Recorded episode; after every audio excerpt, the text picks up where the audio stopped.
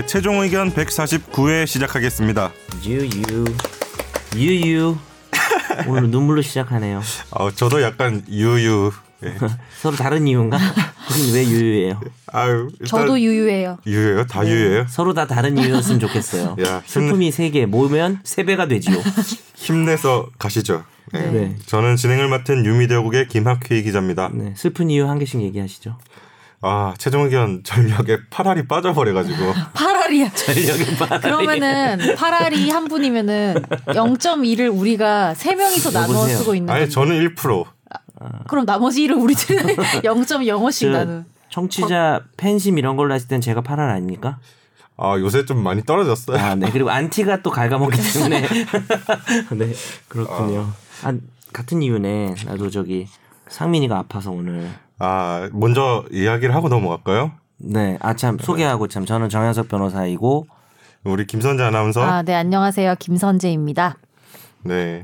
우리 이상민 변호사님께서 오늘 못 나오셨습니다. 무단 결석이죠. 아이, 이틀 전에 말씀하셨잖아요. 무단 결석이죠. 이틀 전에 아프대요. 얘기한 무단으로 아픈 거 아닙니까? 네. 허락 받고 아파야 돼, 너는. 그렇지. 너무 싫다. 집착, 집착. 감동 코드. 애인이 그러면 되게 네. 무섭겠다. 이틀 전에 그 링겔 맞은 사진을 보내주셔서 네. 어 뭐지 했는데 네, 그거 진짜 아프신가 봐요. 제 갤러리에 링겔 맞은 게 한 열 종류가 있어요. 그래서 뭐 그런 일 생길 때마다 골라서? 바꿔가면서 보내는 거예요. 음. 그거 지금 작년에 찍은 거예요. 링겔. 그렇습니다. 네. 아무튼 많이 아프시답니다. 네. 다음 주에는 꼭 나으셔서 네. 감기가 걸린 것 같죠? 몸살, 하시더라고요. 감기 네. 조심하셔야 돼요. 요즘 유행하고 요즘에 그 예방 접종 기간이에요. 맞으세요, 여러분. 음. 저는 그래서 보건소 한편으로는 온다고 하면 어떡하나 그런 생각도 좀 했어요. 옮길까 봐. 옮을 수 있기 때문에 아 그런 생각을 할 수 있구나. 예, 저는 항상 그런 생각을 합니다. 오. 음. 그래서 건강하지요. 오늘 전현석 변호사님 부담 많아 보이시네요. 네. 네, 오늘 제가 지금 긴장하신 표정이에요. 그건 아니고 아, 여기 입구 들어올 때마다 여기 관리하시는 우리 보안하시는 분. 제 복장에 따라서 너무 다른 취급을 하십니다. 아니, 근데 네. 그 추리닝 3선도 아니고 2선 추리닝 어, 아래 위로 입고 오셨거든요. 아이유 추리닝, 지코 추리닝인데 어, 지코 추리닝인데 남색에 형광 예. 주황이 라인이 들어가 있는 그러니까 지코 아이유가 입었던 건 제가 도저히 입을 수가 없는 색깔이고요. 보라색, 보라색. 네, 요건 좀 무난한 거라 입었는데 요런 거 입고 오면 음. 반드시 아래 위로 스캔하시고요. 어, 최, 최종 의견 2층 녹화 감, 녹음 갑니다. 정현석 음. 변호사입니다라고 말을 하면 반드시 한 번을 더 물어보세요. 누구냐고요? 어디 가신다고요? 아. 만약에 내가 층을 빼먹으면 몇 층이죠? 막 이렇게 퀴즈 내듯이. 아, 그래서 되게 보안이 SBS 잘 돼 있어요. 예.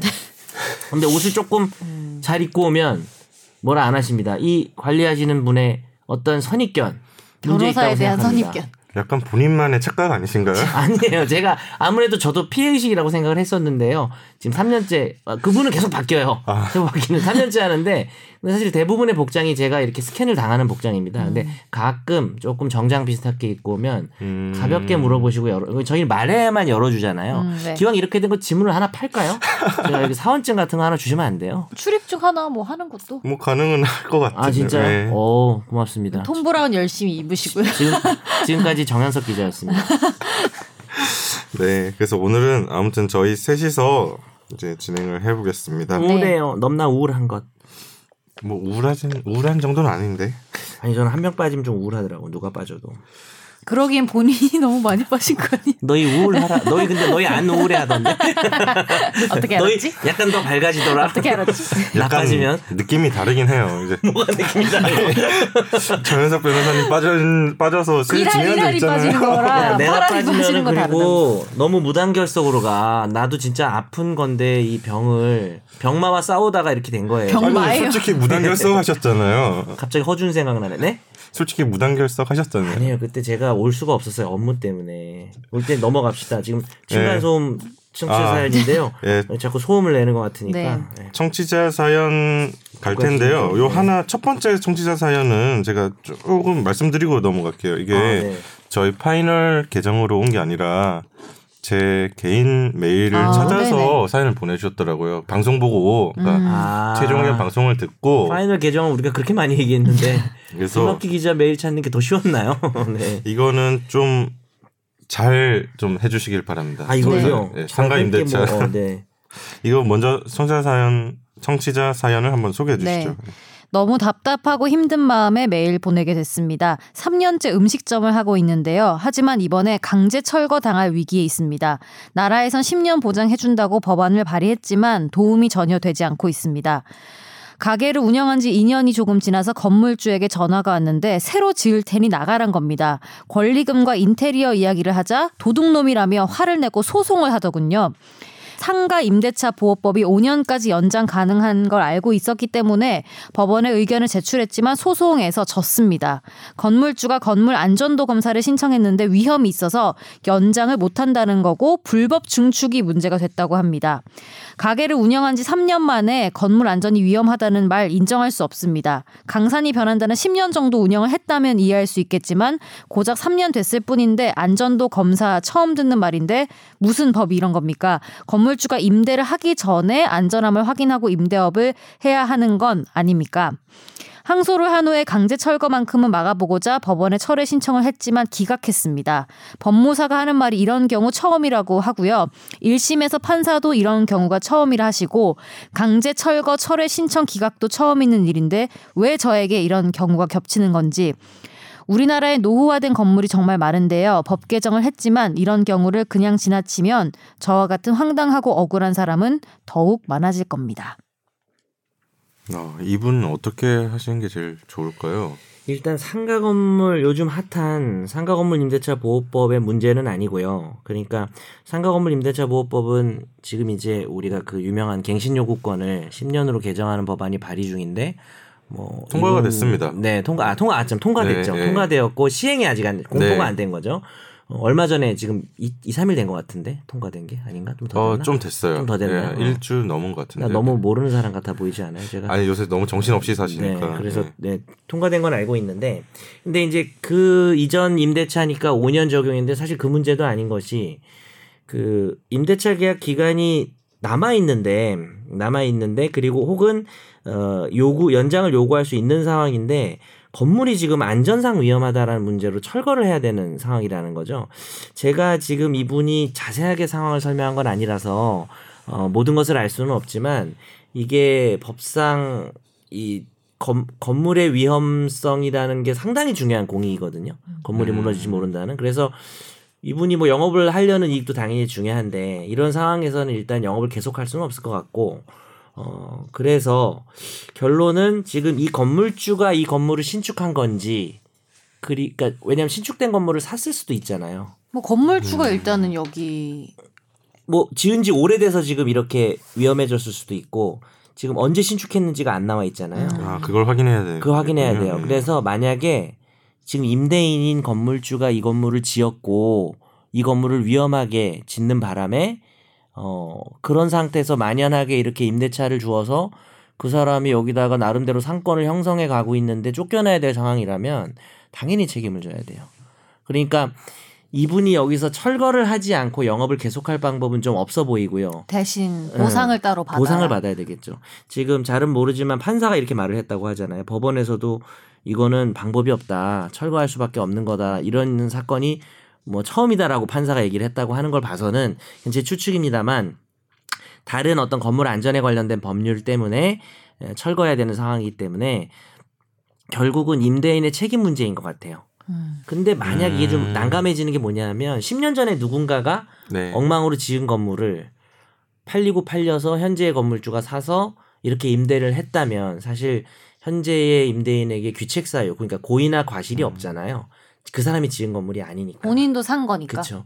어쨌든 이 건물을 신축한 사람에게 그러니까 이 건물이 철거해야 되는 상황까지 온 이유가 신축할 때의 문제인지 그 이후에 관리상의 문제인지를 따져서 어, 이 건물이 이렇게 위험하게 된 이유를 제공한 사람에 대해서 손해배상을 청구하는 방법밖에 없을 근데 것 이게. 청취자 사연에 나와 있지만 네. 그 안전에 위험이 있어서 뭐 연장을 못 한다는 겁니다. 건물주가 했던 불법 증축이 문제가 됐다가 됐다고 합니다. 아, 네, 네. 건물주가 네. 했던 불법 증축이요. 그래서 아, 네, 네, 네. 지금 현재 건물주가 했던 불법 증축 때문에 안전도에 문제가 있었다고 판단이 됐다면 당연히 건물주에게 이게 맞다면 건물주에게 손해 배상, 배상- 충분히 가능해요. 네, 책임이 생길 수 있다는 거죠. 아, 여기 사연에 이 부분이 있었군요. 그러니까 우리도 소송을 하는 해야 한다는 건가요? 그치, 별개의. 소송인 거지. 별개의 소송을 또. 음, 그치. 일단은 더 장사는 하긴 어려워 보이는 거고. 예, 그건 방법이 네. 없어요. 왜냐하면 이제 물론 이제 제가 이 건물의 상태를 모르지만 지금 그렇죠. 정확하게 저희는 어, 알 수가 없으니까. 법원이 지금 이거를 어쩔 수 없다고 말하는 걸로 봐서는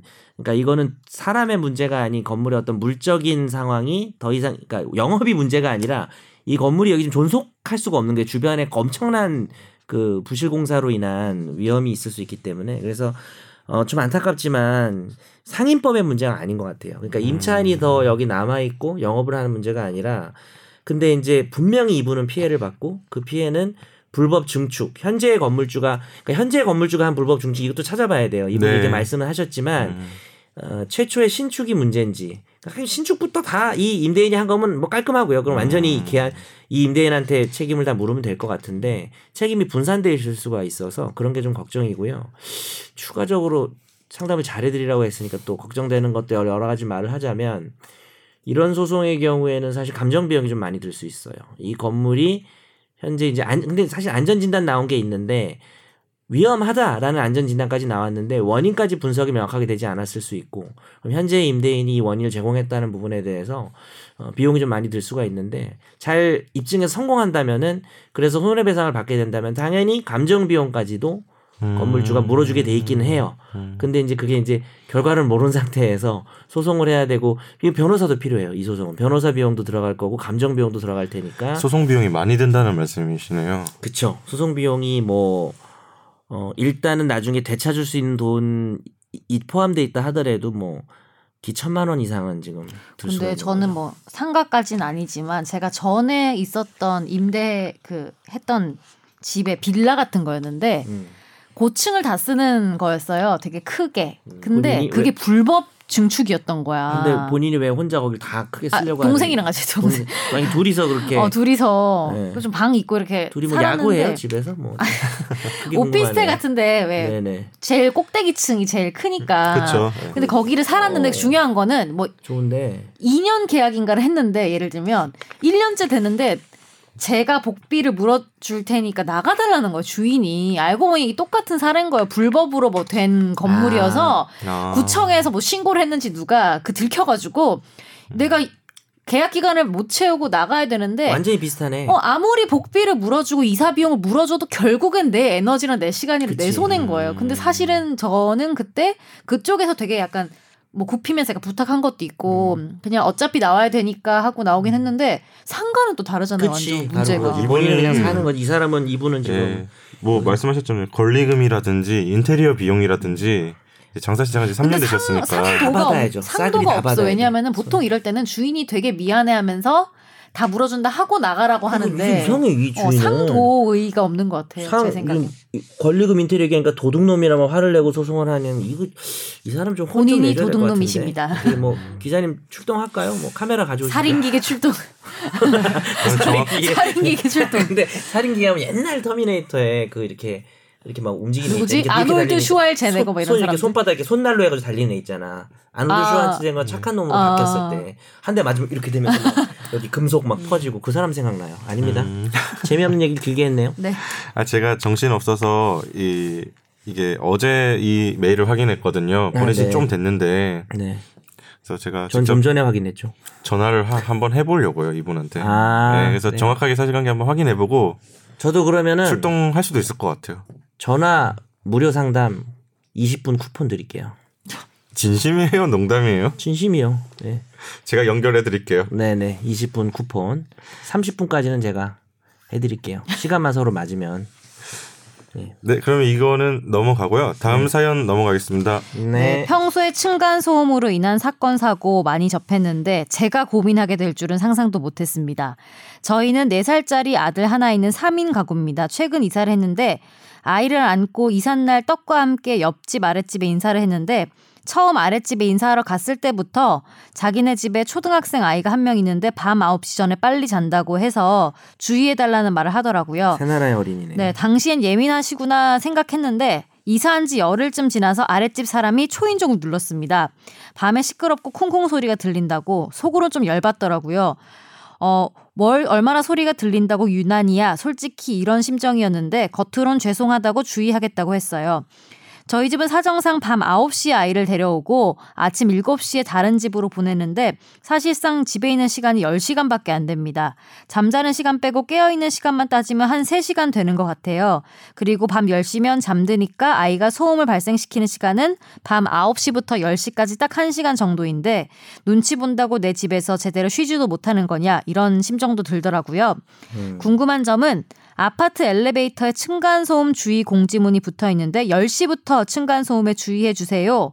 라고 오. 했는데 저희 집 아이도 자니까 그때부터는 조용한데 혹시 법적으로 층간소음을 더 주의해야 하는 시간대가 있는지요? 어, 하나씩 답을 하다 보면 어 시간대가 있어요. 아 그래요? 네, 이 아파트가 잘 안 해요. 10시예요, 10시. 그래서 새벽 6시부터 밤 10시까지 하고 아, 새벽 6시부터 밤 10시까지 하고 그다음에 밤 10시부터 새벽 6시까지 하고 음. 어, 그래서 주간과 야간도 나뉘어서요. 음. 허용되는 데시벨이 달라요. 음. 그래가지고 가령 뭐 1분간 계속 등가로 들리는 평균 소음도가 43데시벨까지 되느냐, 38데시벨까지밖에 안 되느냐. 아, 밤에 더 조용해라. 그쵸. 최고 소음도는 밤에는 52까지밖에 안 되고 낮에는 57까지 되니까 조금 차이가 나요. 음. 그러니까 밤 10시, 오, 이 아파트 나름 정확한 아파트예요. 네. 그리고 제 생각엔 그렇게 큰 소음이 발생하지 않는 것 같은데 너무 예민해서 저러는 거면 저만 억울하잖아요.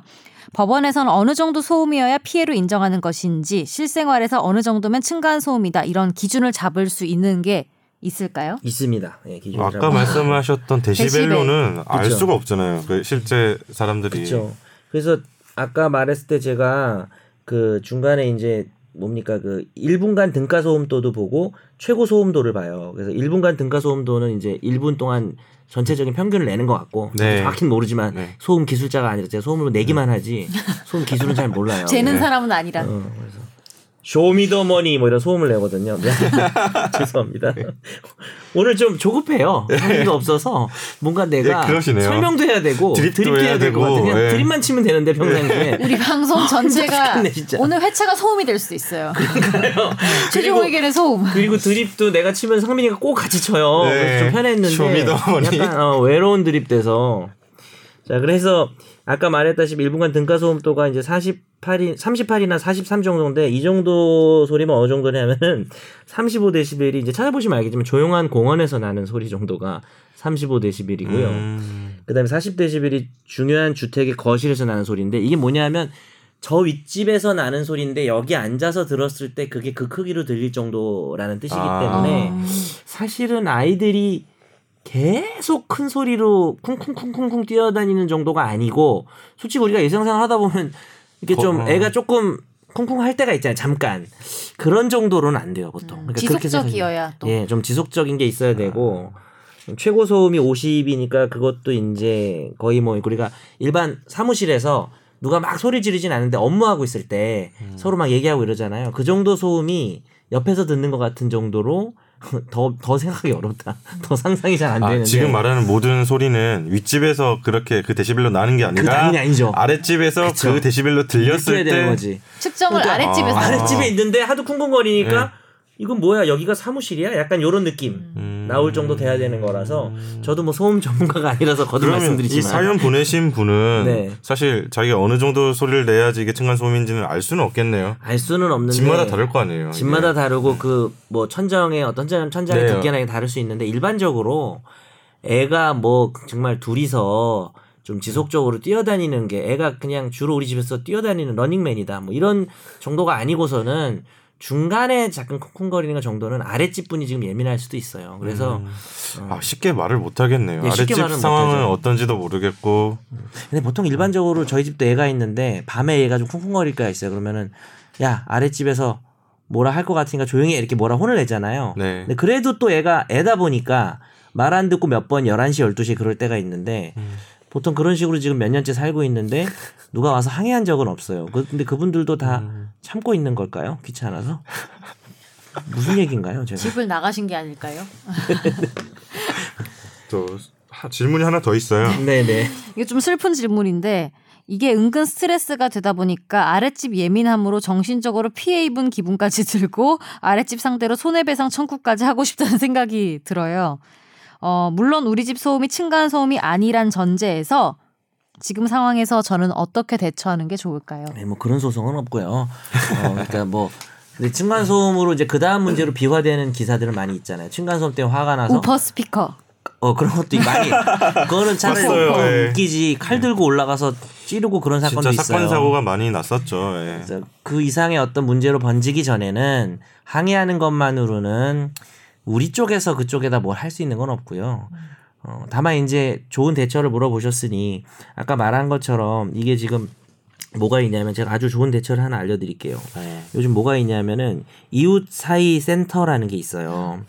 음, 그게 이제 환경부에서 직접 운영하는 건지 어쨌든 환경부 소개로 나오는 건데 그 층간 소음의 여러 가지 법적 기준, 소음 기준 제가 알려드려 봐야 명확하게 알 수가 없잖아요. 그래서 정부가 지원하는 이웃 사이 서비스라는 게 있어요. 층간 소음 이웃 사이 서비스. 이웃 사이 센터. 예. 어, 세- 서비스라고 해도 되고 아, 센터라고 예. 해도 되고 그래서 현장 상담, 현장 진단, 측정 서비스를 제공하고요.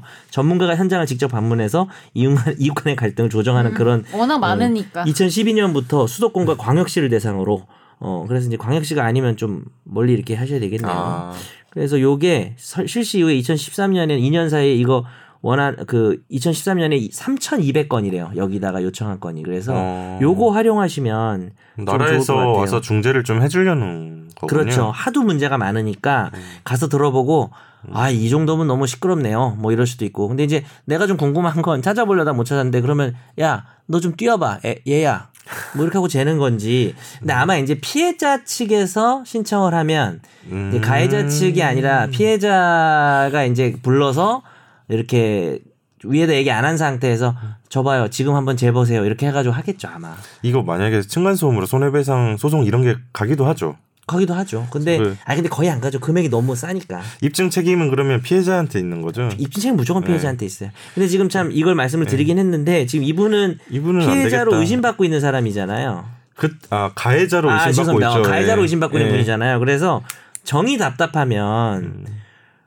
그 불러 그 이, 이쪽에서도 중재를 요청할 수는 있을 것 같아요. 예, 이 나라에서 어, 해줄 것 같네요. 예, 예. 업체 내가 층간 소음이 아니다라고. 어. 근데 이제 뭐 이런 문제 가 있을 것 같아요.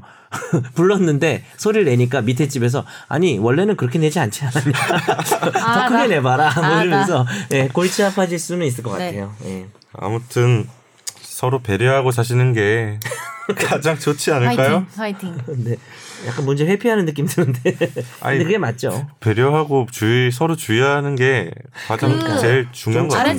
좀 조심, 분들한테 조심하고 그래야죠. 아랫집 분들한테 제가 말했던 그 교과서에 나오는 휠체어 그 층간소음 관련 소설이 한 편 나오거든요. 교과서에. 아 그래요? 그 언제인지 기억 안 나는데 몇 차 교육 과정이야? 뭐 저 7차, 8차 이럴 때인데 네. 그 국어 교과서에 층간소음 문제로 스트레스를 받다가 참다 참다가 찾아갔어요. 윗집에. 근데 그 사람이 휠체어를 타고 있었어요. 그 아. 휠체어 소음이에요. 뭐 그랬던 것 같아요. 음. 그래서 그걸 보고 이제 엄청 망치로 얻어받은 것 같은 충격을 받는다는 그런 내용의 소설이 뭐 있는데 에세이야 뭐 그거를 소-. 프린트해서 이제 아, 윗집에다가 한번 보내보세요. 네. 더 기분 나쁠까?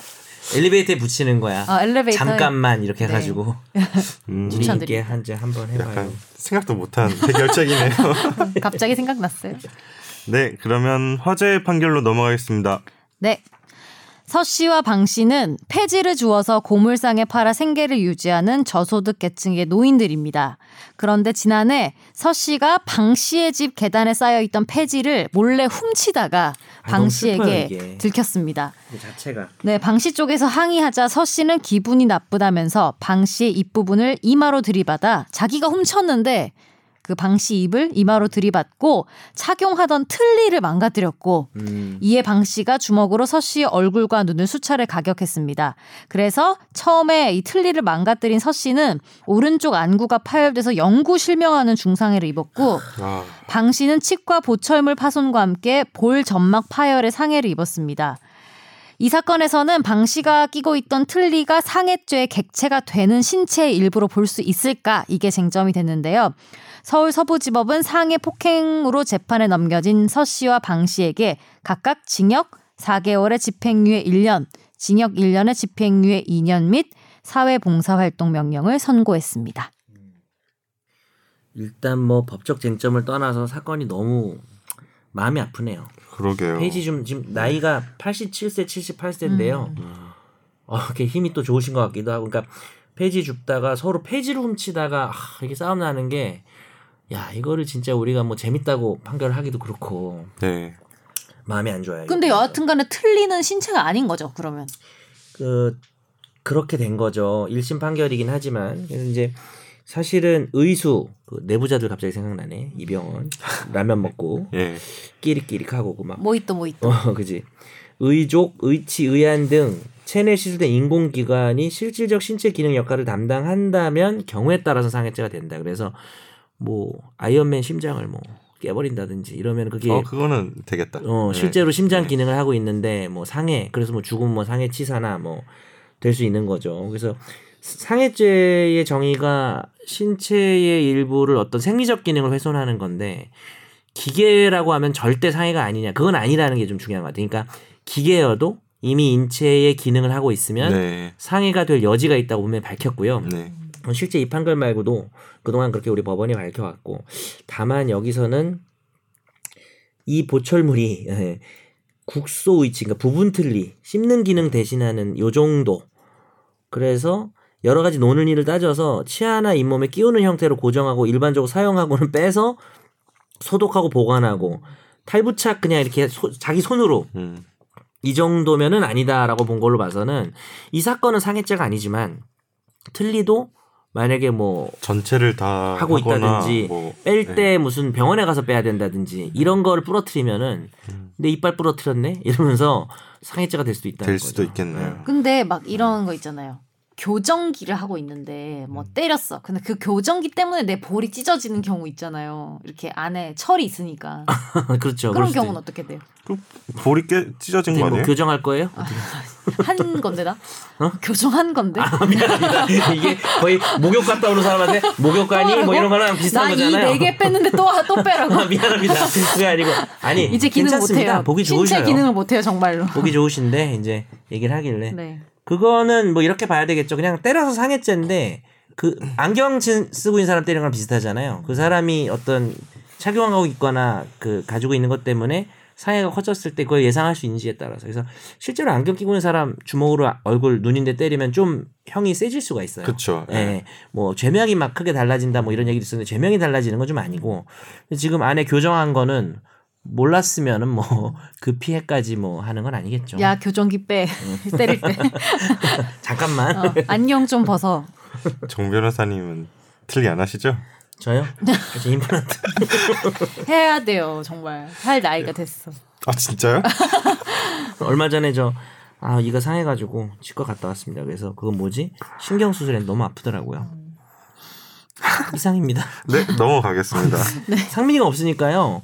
뭔가 이렇게 내용이 드립이 이어지질 않아요. 내용은 이어지는데. 드립을 못 받아주겠어요. 아, 그죠. 네.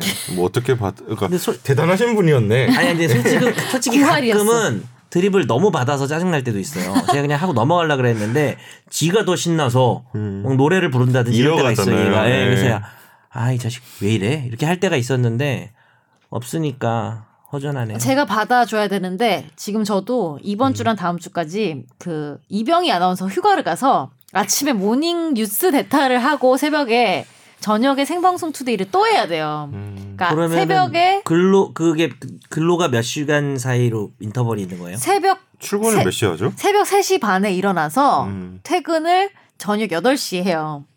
그 회사에 한 4시에 와요? 회사에 한 4시 반. 중간에 그럼 불가마라도 가 있나요? 어떻게 하나요? 불가마는 좀 그렇고 뭐 집에 가든지 밖에 가든지 하는데 잠깐 자긴 자요. 네, 잠깐 자야죠. 자면 또 이거 다시 해야 돼요? 네, 네. 머리를 아, 아, 네. 씨. 그래서 그 하루 두 번 해야 되는 거네. 이걸? 정신 상태가 안 좋아서 그 네. 드립을 받을 수가 없어요. 아니 그럴 때 드립이 원래 더 잘 받아줘. 드립 쳐봐요 본인이.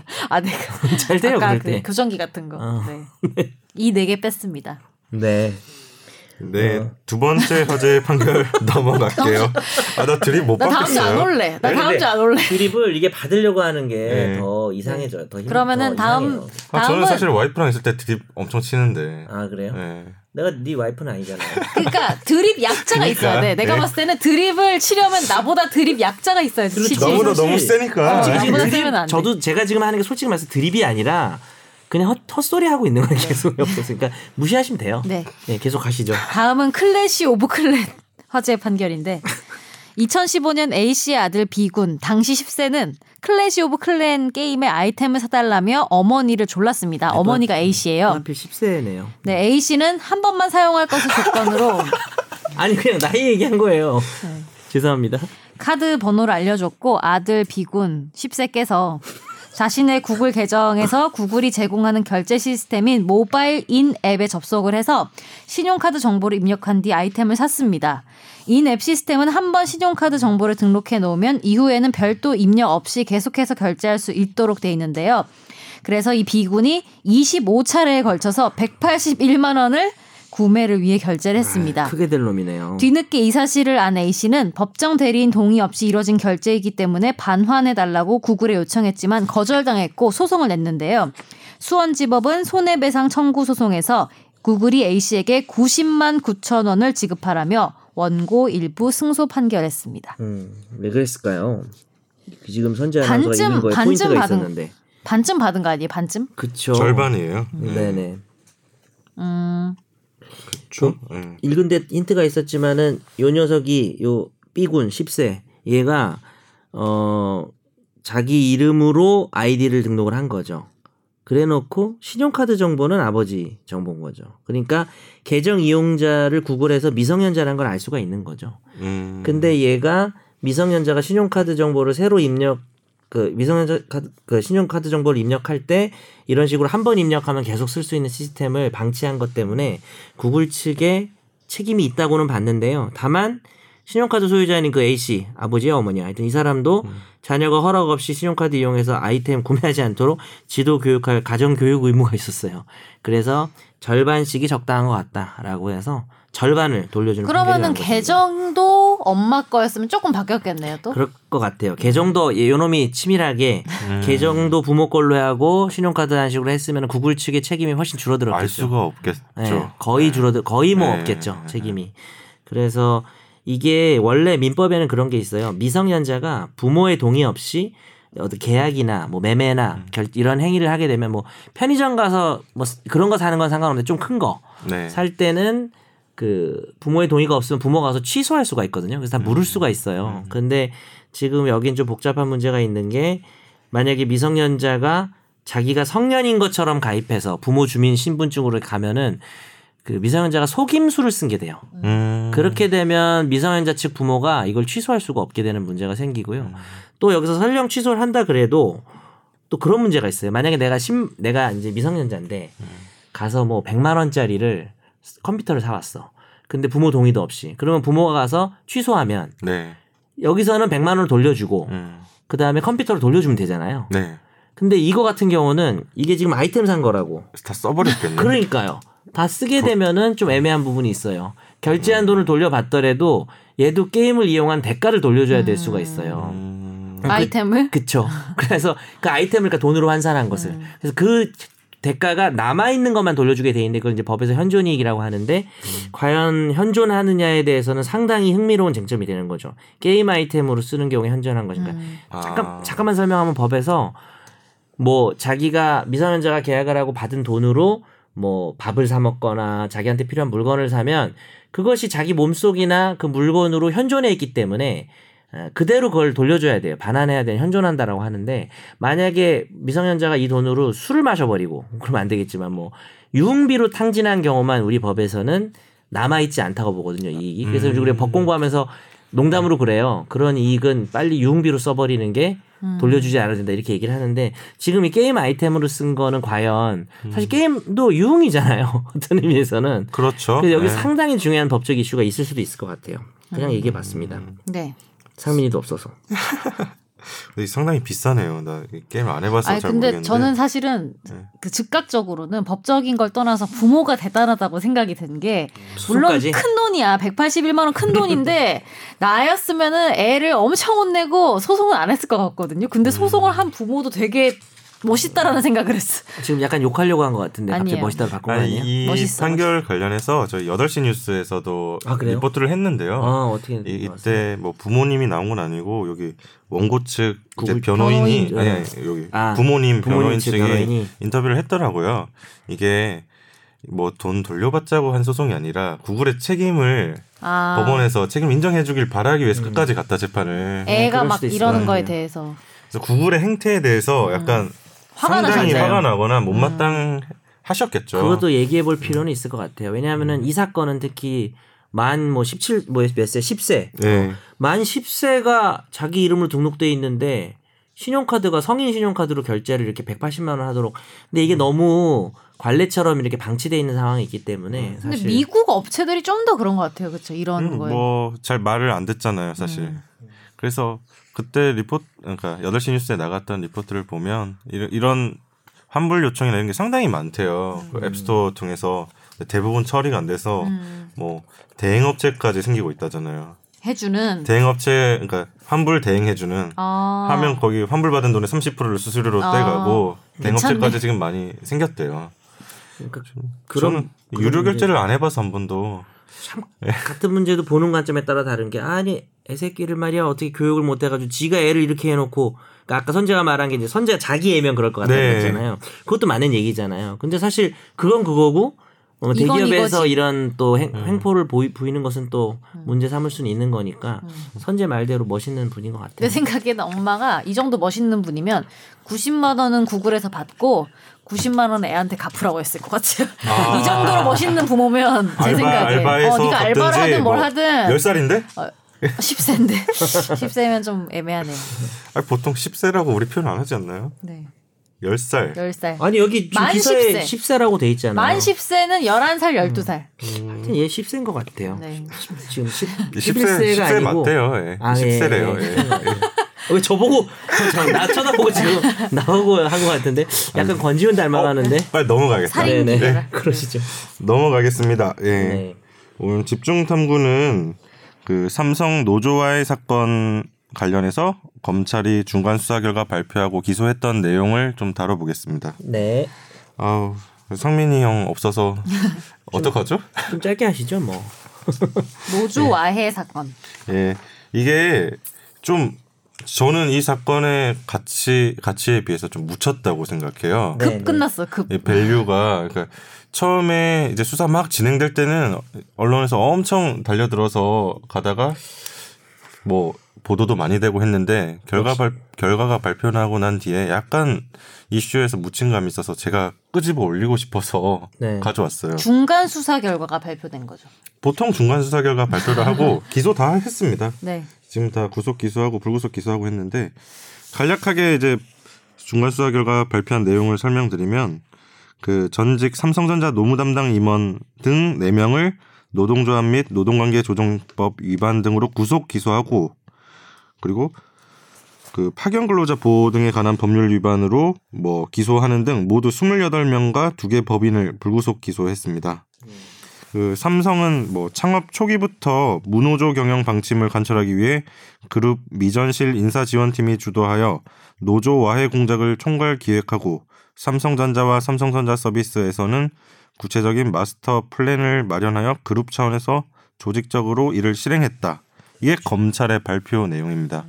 이 요약하면 삼성이 조직적으로 그룹 차원에서 노조와에 나섰고 실제로 행해졌다. 지금 뭐다 다들 현행법 뭐 위반이다. 그럴 거라고 다들 뭐 의심은 하고 있었지만 이게 뭐 명백하게 밝혀진 거고 노조와의 수법이 뭐 여러 가지가 있었죠. 예, 어 아까 말씀하신 거 보면 제가 보도 자료가 좀 길길래 네. 몇번 읽어 봤거든요. 네, 그 보면 검찰 보도 자료 이렇게 써 놨어요. 네, 노조 와해 의혹의 실상을 낱낱이 확인했다. 그러면서 누구나 알고 있었으나 누구도 확인하지 못했던 진실. 검찰 표현이에요. 네. 이거, 이거는 검찰 표현이고 왜냐하면 이게 그 5년 전에 혹시 심상정 의원이 국감에서 네. 그 네. S그룹 노사 전략 문건이라고 공개한 적이 있는데 기억을 하실까요? 네. 기억하시는 분들도 있을 거고 뭐 저는 계속 뉴스 13년인가요? 13년? 예, 5년 전이죠. 네. 예. 예, S그룹 노사 전략 문건이라고 그 심상정 의원이 국감에서 공개를 했는데 이게 이게 유야무야 됐어요. 그때는 네. 그 뭐, 뭐 실제로는 이제 삼성에서 이게 쓴 문건이다 심상정 의원은 주장을 하고 했지만 그때는 그 증거 없 증거 그 검찰이 수사를 했지만 무혐의 처분을 했거든요 이 건에 대해서 그래서 이번에 검찰이 다시 수사를 해서 발표한 거에 좀 범행 내용을 보면 네. 첫 번째로 노조가 활동할 수 없도록 협력업체를 폐업시키고 조합원의 재취업을 방해했다. 네. 이게 무슨 말이냐면 지금 문제가 되는 거는 삼성전자 서비스라는 회사의 직원들인데요. 우리 휴대폰 고치러 가는 예, 우리가 보통 휴대폰 고장 나면 네. 그 찾아서 삼성전자 서비스 센터를 가잖아요. 3번 기사님한테 가세요. 뭐 이런 거죠. 예, 그러니까 보통 가면 저도 자주 가는데 액정 깨져서 네. 1층에 뭐 물건 팔고 2층에 물건 팔고 3층에 서비스 센터 있지 않나요? 그렇죠. 그렇죠. 맞아요. 예. 그러면 요게 삼성전자 서비스 센터잖아요. 전체가 이 전체 건물이. 그치. 근데 이게 삼성이 아니에요. 네. 체계상 그러니까 어떻게 돼 있냐면 삼성전자가 있고 삼성전자의 자회사인 삼성전자 서비스가 있고 네. 이 삼성전자 서비스라는 회사에서 이 인력들 협력업체들이랑 계약을 하는 거예요. 예, 예, 예. 그래서 말하면 이 삼성전자 우리가 현장에서 만나는 삼성전자 서비스는 삼성전자 서비스와 협력업체 계약을 맺은 그 업체들이에요. 이를테면 이 법인명이 그래요. 뭐 뭐 삼성 뭐 이를테면 부산 해운대 뭐 어쩌고 저쩌고 서비스 이렇게 삼성이 들어가나요? 말에? 아 삼성 안 들어가는 안 거. 들어가요. 예, 제가 그때 이걸 취재를 했었는데 네. 대부분 삼성이라는 이름 안 썼던 거 있는 것도 있었던 것 같고 음, 네. 없는 것도 있는 약간 건데 빵집 같이 돼 있네요. 기술을 가지신 분. 직영도 있죠. 물론 상, 직영도 상성 있는데. 뭐 이런 식으로 아, 미안합니다.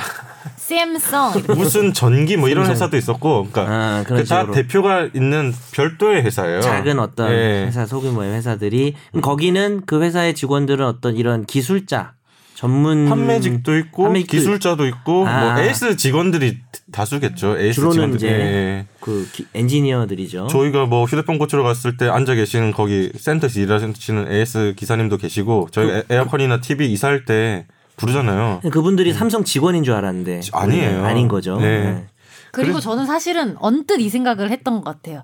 삼성은 직원이겠지 이런 생각도 한 것 같아요. 삼성이 크고 아, 삼성에서는. 워낙 많으니까 적어도 삼성은 직원이지 않을까 이런 삼성 직원이지 않을까라는 생, 그러니까 어렴풋하게 아 그냥 처음 A/S 센터 네네 처음에 갔을 때. 때 직원 워낙 많고 센터도 이러니까 뭐 그냥 그렇게 느꼈어요. 아, 네. 이게 이게 삼성전자 서비스 노조라는 게 그 지금 말했던 삼성전자 서비스의 그 직원분들이 만든 노조거든요. 그래서 이번에 검찰 수사를 시작할 때이 노조 위원장님이 라두식 위원장님이라고 계신데 네. 검찰 포토라인 섰을 때 네. 좁게 삼성 마크에 대해서 울분을 토하셨어요. 원래는 삼성 마크를 달고 가정을 방문해서 에어컨을 고치고 하셨대요. 네. 음. 근데 이, 시- 이 시점은 정확하게 말씀을 음. 기억 안 나는데 이 S그룹 문건이라든지 노조 된 이슈가 불거지고 난 이후에. 뒤에 지급된 근무복의 삼성 마크가 다 빠졌대요. 어, 거기에 대한 울분을 엄청 토하시더라고요. 자기들은 삼성맨이라 생각하고 평소 보통 한 2, 30년 일하셨을 거 아니에요. 네. 그렇죠. 네. 뭐 그런 울분을 토하셨는데 물론 뭐 알지만 직원 그런 건 알지만 저도 어릴 때는 당연히 삼성 직원이라고 생각을 네. 했었어요. 모를 때는 뭐 그럴 수 있죠. 지금 정확하게 말하면 협력업체 직원인 거죠. 네네. 그래서 그 협력업체를 폐업을 그러니까 그 협력업체에서 노조가 결성이 되니까 협력업체의 폐업 그리고 재취업 다시 취업하는 걸 방해했다라는 게 첫 번째 수단이었다는 거죠. 네, 음, 이거 이게 어떤 식이냐면 어 제가 이거 취재를 한번 했었거든요. 수사를 할 때. 네. 그래서 해운대랑 뭐 저기 울산 이런 데 갔었는데 이를테면 그 삼성전자 서비스 노조가 만들어졌어요. 근데 그 서비스 센터가 전국 각지에 흩어져 있잖아요. 근데 어떤 이를테면 우리 동 어, 어떤 A 지역의 서비스 센터의 노조 가입률이 막 90%야. 음. 100%야. 그러면 삼성전자 서비스 입장에서는 이 협력 업체와 계약을 끊어버리면 되잖아요. 음. 그럼 다 실직자 되는 거잖아요. 그냥 계약을 끝내면 네. 그 지금 그 말이잖아요. 네, 폐업 시킨다는 게. 그렇죠. 계약을 뭐 짧게 짧게 하는 거니까 연장을 안 해버린 연장 안 해버리면 뭐 되죠. 갑자기 계약을 해지할 사유는 없을 것 같고 노조 노- 있으니 해지한다 뭐 이러지 그런 않다. 거를- 그런 건 아니죠. 그러지 예, 못하고 예. 그런 걸 보면은 또 다른 데서도 눈치를 보겠죠. 그렇죠. 그거에 맞춰서. 이거 노조 주장이고 뭐 검찰 수사에서 일부 나오긴 했지만 기획 폐업이라는 용어를 써요. 기획 폐업 예. 무슨 말인지 알겠네요. 예, 예. 노조를 와해시키기 위해서 기획 이게 삼 왜냐면 협력업체 대표에서는 나쁠 거 없어요. 그 음. 삼성전자 서비스에서 나중에 뭐 다뭐 돈이라든지 뭐 음. 보상은 해줬다고 노조는 주장을 합니다. 네. 음. 아, 재판에서 대표한테는, 계속 밝혀지겠죠. 네. 예. 그런 상황으로 노조 그런 식으로 노조를 파, 와해했다는 게 첫 번째고요. 네.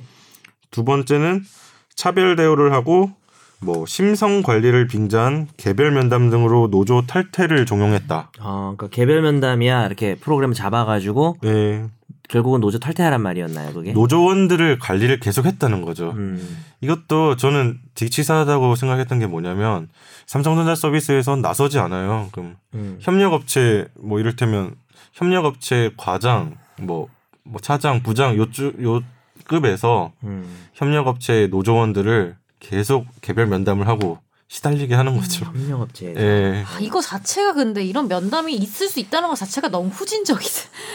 이거 보면 봐요.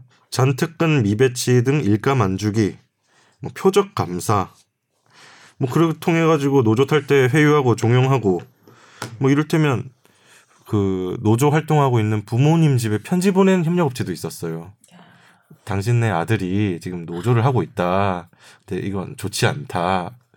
그래서 부모님이 전화 받고 막 엄청 좌절했다는 분도 계셨고 무슨 옛날에 학교에서 진짜 밉상 선생님도 밉상인 선생님 있잖아요.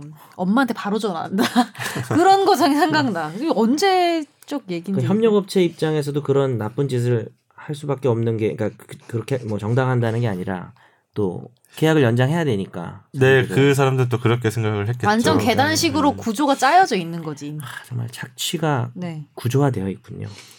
이 세 번째도 되게 열받는데 큰 거죠, 이것도. 조합. 활동을 이유로 한 임금 삭감 이거는 뭐 강행 규정에서 형사 범죄로 하고 있는 거잖아요. 그죠? 이걸 또 치사하겠어요. 얘기를 들어보니까 직접은 못하. 노조 한다고 임금을 깎지 못하잖아요. 그렇지 못하니까 근데 삼성전자. 서비스라는 것 자체가 예를 들면 우리가 어, 찾아가는 것도 있지만 콜센터에 전화를 하잖아요. 그쵸. 에어컨 고장 났어요. 뭐 아, 그쵸, 그쵸. 이사합니다 하면 콜센터 접수되잖아요. 네. 그러면 돈 되는 거를 비노조원들한테 주는 거죠. 아. 그럼 노조원들 입장에서는 그 이분들이 임금이 임금이라고 하는 게 그렇게 다 저 뭡니까 저 건 by 건이 그거예요? 그 저- 기본급이 설정돼 있고 근데 건에 따라서 돈이 건에 네, 따른 게 들어와요. 중요하겠죠. 네. 그게 비중이 좀 크겠죠. 맞아요. 아, 그러니까 어떤 실질적 임금 삭감이네요.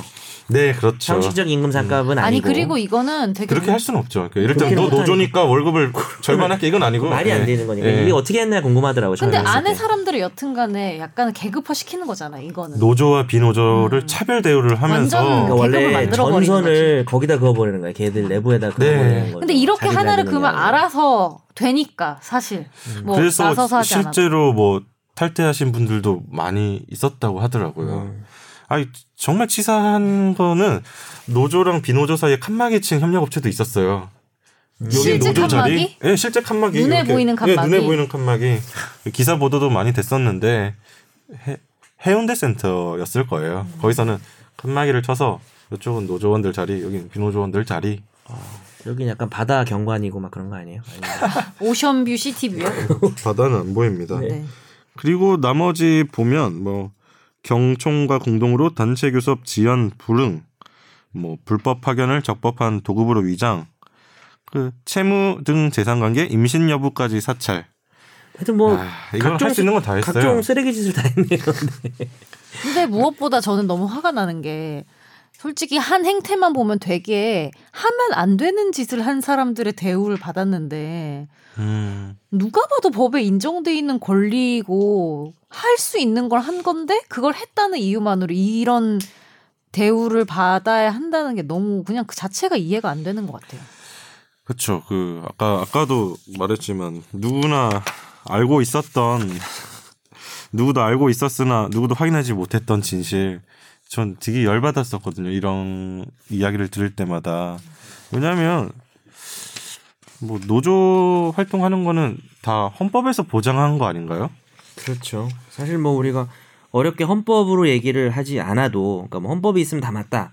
뭐 이런 걸 떠나서 뭐 당연히 맞는데 당연히 중요한 권리인데 헌법상 기본권을 왜 했는지 생각할 필요가 있는 것 같아요. 그러니까 사실 우리가 지금 최종 의견이 법을 다루는데 법에서 이제 제가 민사 전문, 이상민이 형사 전문.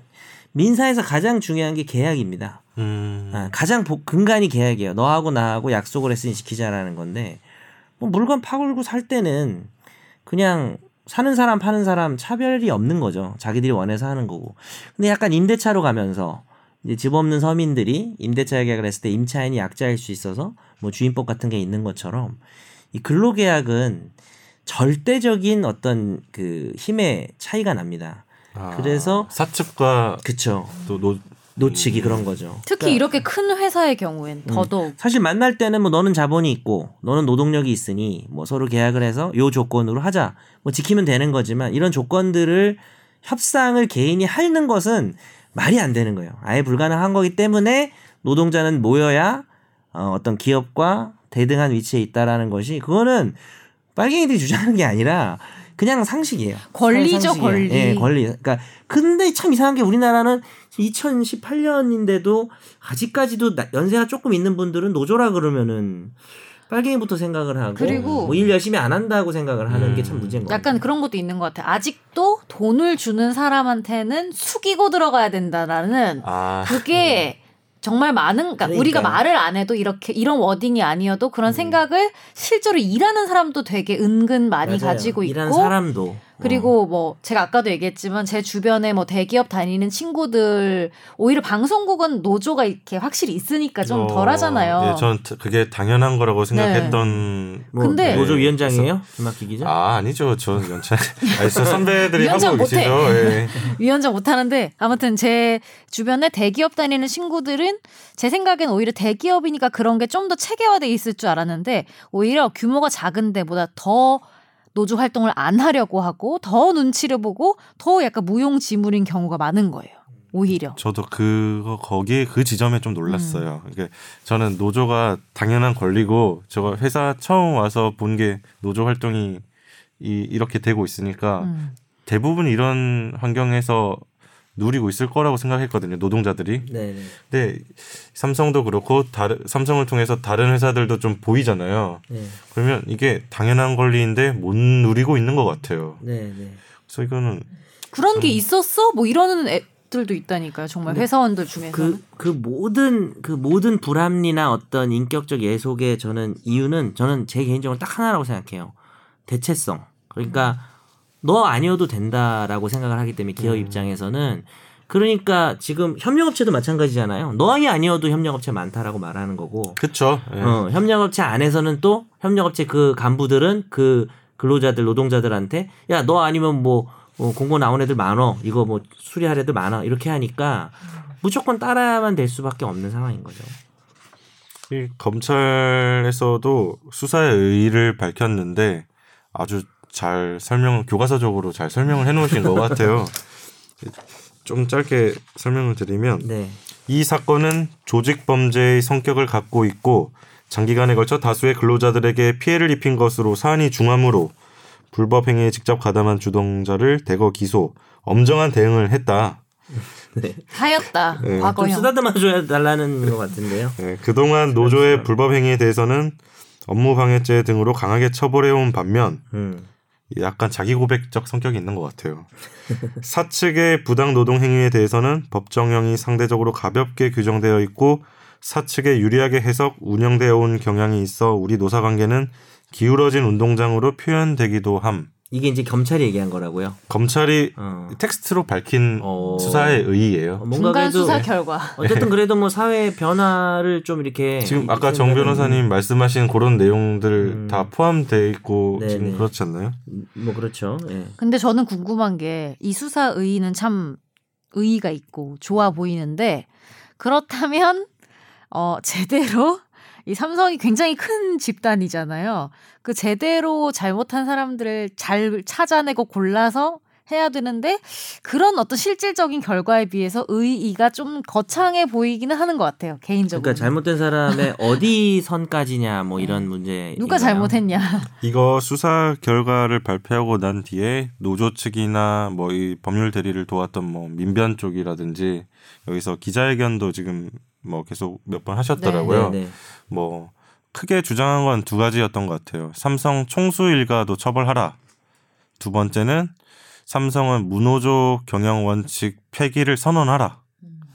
그래서 총수 일가 이 얘기는 그 지금 그 기소되신 분들이 삼성전자 노무 담당 임원이 가장 높으신 것 같아요. 음, 제일 높은 사람이 구속 기소된 거는 삼성전자 그러니까 네. 삼전자 네. 임원. 예. 예. 뭐 불구속 기소되신 분 중에는 뭐 전 삼성전자 경영지원실장, 뭐 미전실 노무 담당 부사장, 부사장. 뭐 삼성전자 서비스 대표 등 뭐 이렇게 있는데 예. 아무튼 지금 노조 측이나 민변에서 얘기한 거는 이게 총수일가가 알지 않고 이 일이 자행될 수 있었겠느냐. 더 윗선도 알았을 예, 것이다. 다 공범이다. 근데 왜 빠졌느냐 이런 주장을 하고 계신데 일단 검찰 중간 수사 결과 발표에서는 뭐 이 위로는 기소를 하진 않았어요. 뭐 예.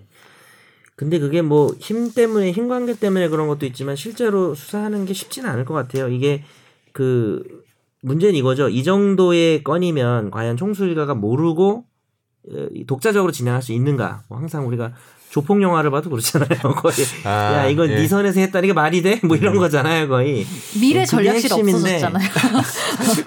어 기억나네요. 네. 없애겠습니다. 네, 미전실 없애버렸는데 뭐. 상적으로 봤을 땐 좀 어려울 것 같긴 한데 그렇다고 해서 또 어떤 혐의를 입증해내는 게 검찰 입장에서도 쉬울 것 같지는 않아요. 제가 봤을 음. 때는. 네.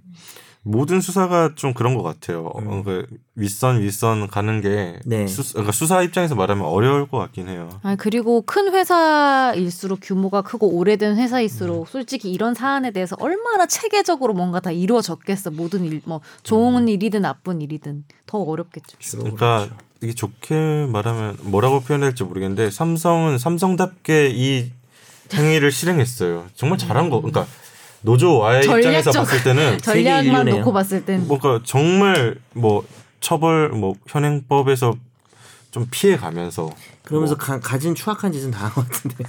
그러니까 현행법을 피하면서 이렇게 추악하게 그러니까 사실은. 그러니까 더 밉상인 거야 사실은 차라리 대놓고 잘못했으면 뭐 화라도 내겠는데 네, 남이 휴대폰 삼성만 쓰는데 아, 저는 애플입니다. 그리고 이, 이 지금 저희가 지금 말씀드린 거는 검찰이 이제 이런 내용으로 기소를 했고 또 법원에서 어떻게 판단할지 또 봐야 될 것 같긴 한데 네. 그래서 삼성이 얼마나 대응을 또 하겠어요. 그래서 네. 저는 이거 오래 걸리겠죠? 이 문제를 한 번 더 합시다. 다음에 네. 어, 상민이도 와. 이상민. 변호사님 형사 전문 보면 상민이가 와도 이 문제는 다음에 할때 예. 제가 저도 좀더 어, 관심을 가지고 좀 볼게요. 이 문제에 대해서. 음, 어, 급 정리를 하시네요. 네. 바쁘신가 보네요. 아니 그건 아니고요. 네. 회자 정리예요. 아, 그래서 이거는 아무튼 지켜봐야 될 네. 사건이고 그 그리고 하나 마지막으로 짚고 넘어갈 거는 네. 이게 검찰 수사가 될 때요. 올 상반기에 5월 뭐 이쯤에 막 네. 검찰 수사를 막 열심히 할 때 갑자기 삼성 차원에서 삼성전자 차원에서 이 삼성전자 서비스 협력업체 직원들을 직접 고용하겠다고 발표를 했었거든요. 음, 수사 와중에 갑자기. 압수수색 삼성 들어갈 때. 그건 아니고 그거에 대한 거는 앞으로 협의를 할 텐데, 할 텐데. 직접 고용을 하겠다. 고용 행위를 네. 주체가 돼서 하겠다는 네. 거죠. 그래서 지금 아직 그 뒤로는 소식이 없고 뭐 직접 고용을 하겠다고 하니까 할 텐데 아무튼 빠른 시일 안에 이 노조 하셨던 분들이라든지 삼성전자 서비스 직원분들이 약간 그 약속을 기다리고 계시더라고요. 근데 뭐 우려하신 부분도 많죠. 사실상 삼성전자의 자회사인 삼성전자 서비스, 삼성전자 서비스의 자회사를 또 만들어 가지고 뭐, 거기에 직접 고용을 할 수도 뭐 있는 거고. 수도. 예. 방, 방식은 그걸 원하진 않으시죠, 사실 노조 그쵸, 측에서는. 그쵸. 그래서 삼성에서 그렇게 밝혔으니까 그건 지켜봐야 될 것 같고 언론에서 직접 관심 고용이면 있게. 계약 당사자가 되기는 되는 건가? 다른 어떤 그 자회사의 자회사 이렇게 있더라도 자회사에 자- 만들어서 하는 것도 직접 거는 고용? 고용으로 봐야 되겠죠. 자회사니까. 예, 예, 자회사를 하면 네. 어떤 형태로 할지는 그 뒤로 제가 소식을 못 들어서 뭐 체크해보고. 네. 아, 전 그리고 무노조 경영 그 폐기를 선언하라 뭐 이런 주장에 그건 당연한 건데. 아니 그러니까 문호조 경영이 아니, 문호조 되는 경영이 거잖아요. 예. 아니 이게 반헌법이에요. 그러니까 법률을 위반한 게 아니라 헌법을 위반한 당연히 거예요. 있는 건데 예. 계속 왜 문호조라고 하냐고. 그러면 마지막은 헌법 제 33조를 읽고 끝내는 걸로 하시죠. 네, 그러면 선재 아나운서가 나 몰라. 읽어 주실까요? 여기 33조. 나 몰라. 33조 뭐예요? 이두 3페이지에 아, 있습니다. 제- 33조 그, 1항만 예. 그 네. 1항 음. 아 1항만 읽으면 되죠 사실은 네. 관련된 건 33조 1항 헌법 제 33조 1항 근로자는 근로 조건의 향상을 위하여 자주적인 단결권, 단체 교섭권 및 단체 행동권을 가진다. 네, 그냥 가진답니다. 가, 네. 가져야 한다라고 말하기도 민망하고요. 그냥 가지고 있다. 뭐 가질 수 있다도 아니고 가진답니다. 예. 예, 이거는 기본권 장에 있는 거라서 어, 국민의 기본권입니다. 레알입니다. 네, 그러면 오늘 방송 여기서 마쳐도 될까요? 음, 그럽시다. 상민아, 쾌유해. 아, 예, 빨리 나으세요. 여기까지 안 들었지 너. 어. 네, 오늘 방송 마치겠습니다. 안녕히 계세요. 감사합니다.